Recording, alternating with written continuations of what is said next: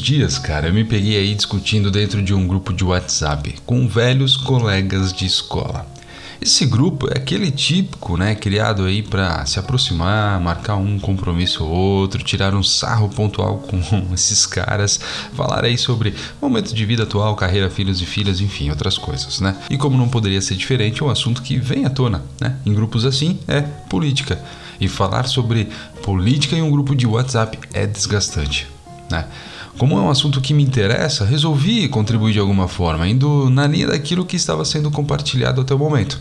Memes engraçados, insinuações superficiais sobre um político ou outro, mau uso do conceito né, ou de conceitos ideológicos e indiretas sobre preferências partidárias desses colegas. Percebi que, indo dessa forma, eu consegui a atenção de alguns deles, pois eu estava, digamos, é, é, falando aí exatamente a mesma língua desses caras. Apesar das brincadeiras, em um determinado momento ali eu percebi que quanto mais eu rebatesse seus argumentos, menos eu ganhava aquele espaço que eu tinha conquistado. Isso levou a conversa em alguns momentos a se tornar algo mais pessoal, sabe? O que, enfim, não fazia mais sentido para mim. No final, até chegamos a um acordo. O vai e vem dos argumentos nos fez perceber que estávamos o tempo todo buscando aí a mesma coisa e quando eu me retirei do debate, comecei a pensar naquilo tudo e vi que tinha aprendido aí algumas coisas. E é sobre isso que eu quero falar no episódio de hoje.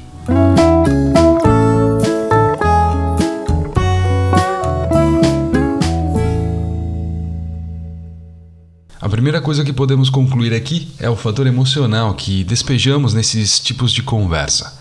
E apesar de sermos né, Homo sapiens reconhecidos pela nossa racionalidade, é importante entender o quanto predomina nossas emoções mais do que a razão em muito do nosso dia a dia. Isso me traz aí o conceito tão explorado na última década que é o viés de confirmação ou viés confirmatório.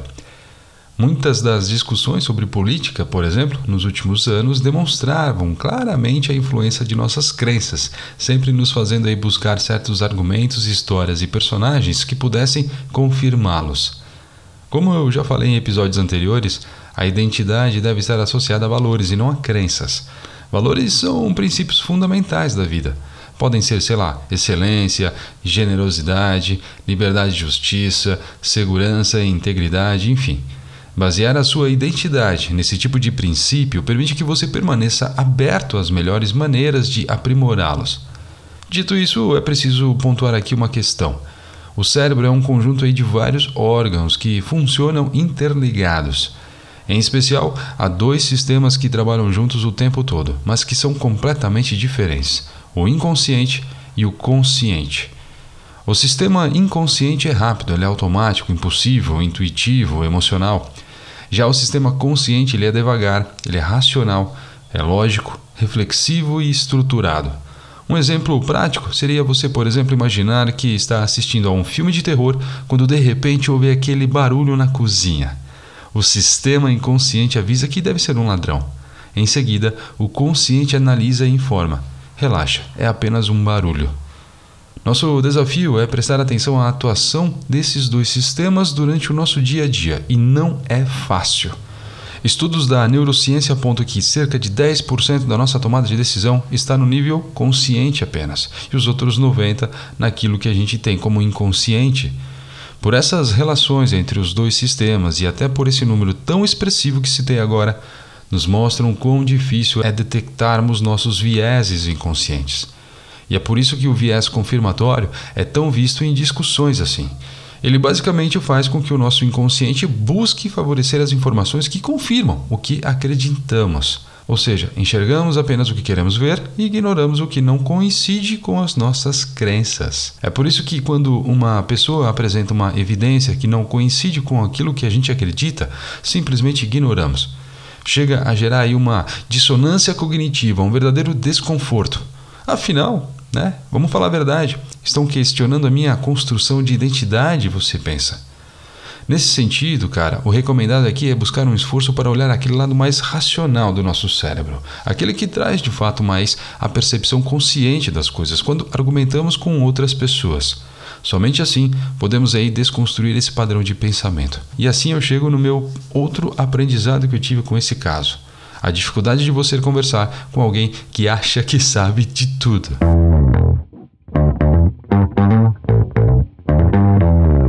Uma das coisas que mais me incomoda é conhecimento fingido, quando as pessoas agem como se soubessem coisas que não sabem. Geralmente, quando mais superior a pessoa acha que é a sua sabedoria, mais ela se subestima e menos interesse tem em aprender e se atualizar. Se você acha que sabe mais sobre história e ciência do que a maioria das pessoas, é provável que saiba menos do que imagina. Vamos lá, pensa aí, cara. O quanto você acha que sabe sobre cada um desses assuntos aqui, vai? Por que o inglês se tornou o idioma oficial dos Estados Unidos? Por que mulheres foram queimadas em fogueiras em Salem? Qual era o emprego do Walt Disney antes dele desenhar o Mickey Mouse? Por que comer doces afeta o comportamento das crianças? Se você achou que sabia alguma coisa desses assuntos que eu acabei de listar, melhor você aí pensar novamente. Os Estados Unidos não têm um idioma oficial, Mulheres suspeitas de bruxaria em Salem foram enforcadas, não queimadas. O Walt Disney não desenhou Mickey Mouse, ele foi só obra de um animador chamado Ub Iwerks.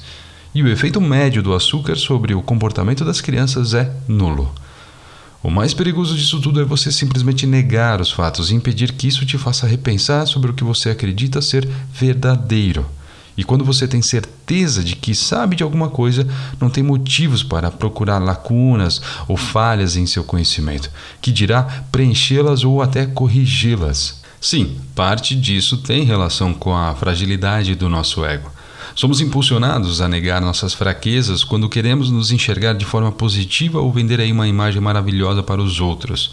Inclusive, isso me faz lembrar uma citação interessante que eu conheci esses dias aí do filósofo alemão Friedrich Hegel, que traz o seguinte: Nós desejamos o desejo do outro. E essa frase vale em dois sentidos. Nós desejamos capturar o desejo do outro como uma dinâmica de capturar o reconhecimento do outro. É como se, vamos lá, eu desejo que você me deseje também. Basicamente isso. Inclusive, isso tudo tem até uma ligação com a inveja e o seu significado. Inveja, na origem da palavra em latim invidere, traz o significado não ver.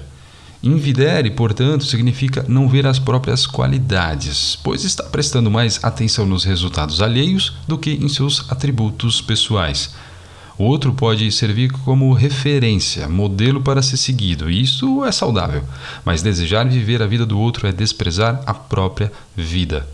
Vendo de outra forma, a citação de Hegel traz outro sentido.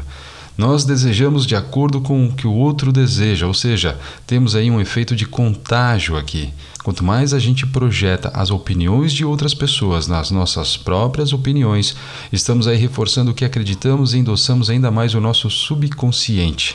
E isso nos faz evitar o pensamento mais racional e crítico daquele efeito de massa e simplesmente seguir o fluxo em manada. É o que podemos dizer sobre os efeitos das bolhas sociais. Aliás, falei sobre essa relação entre bolhas em que vivemos como efeitos da polarização da internet no meu episódio número 18. Fica aí o meu convite para você, caso queira escutar depois. E por fim, vejo aqui um último aprendizado com esse caso do WhatsApp: a ciência do acordo.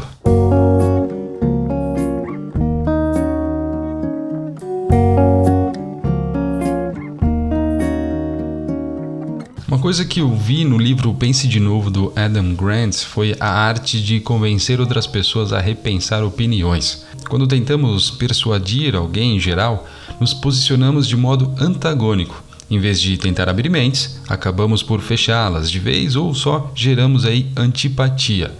As pessoas ficam na defensiva, criando barreiras, atacam pregando a favor da sua própria perspectiva e argumentando contra a nossa ou caem para o modo isentão, dizendo o que queremos ouvir sem jamais mudar o que pensam de verdade. A ciência do acordo diz que um bom debate não é uma batalha, nem um cabo de guerra em que você consegue trazer o oponente para o seu lado se puxar a corda com força. Está mais para aí uma dança sem coreografia, negociada com um parceiro que optou por passos diferentes. Se você insistir demais para guiar, a outra pessoa vai resistir.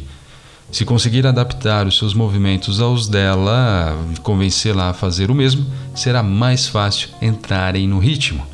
No fim, uma coisa é certa: chamar a atenção do debate para um denominador comum achando aquilo que é favorável aos dois lados e usar isso como uma forma de alinhamento para você fugir da espiral de ataque e defesa da conversa. E foi isso que aconteceu. Quando eu e meu colega identificamos que buscamos as mesmas coisas: fortalecimento dos nossos ideais, preocupação com o futuro das nossas famílias, preocupação com o que é ensinado e como é ensinado nas escolas, entre outras coisas. Bingo! Percebemos que sempre estivemos aí em busca das mesmas coisas, porém com opiniões diferentes. Uma vez que esse entendimento foi possível, toda e qualquer opinião se mostrará mais aceitável e compreendida, mesmo que não seja de acordo com o que acreditamos. Por fim, acredito que toda forma de diálogo é a maior demonstração de respeito que você pode ter com alguém. Sendo o diálogo um, aí, um ato de duas vias, no qual você ouve e é ouvido, todo o resultado tende a ser mais rico.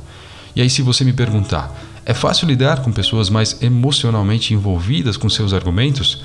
convictas e cheias de autoestima sobre o que acreditam, não é nem um pouco fácil, justamente pelo viés confirmatório que eu falei há pouco. O que eu vejo é que temos alternativas. Ninguém precisa ganhar ninguém pelo tom de voz, pelo domínio ou pelo desrespeito.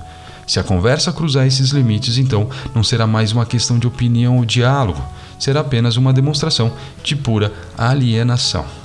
Obrigado por acompanhar o episódio de hoje e até a próxima. Um abraço.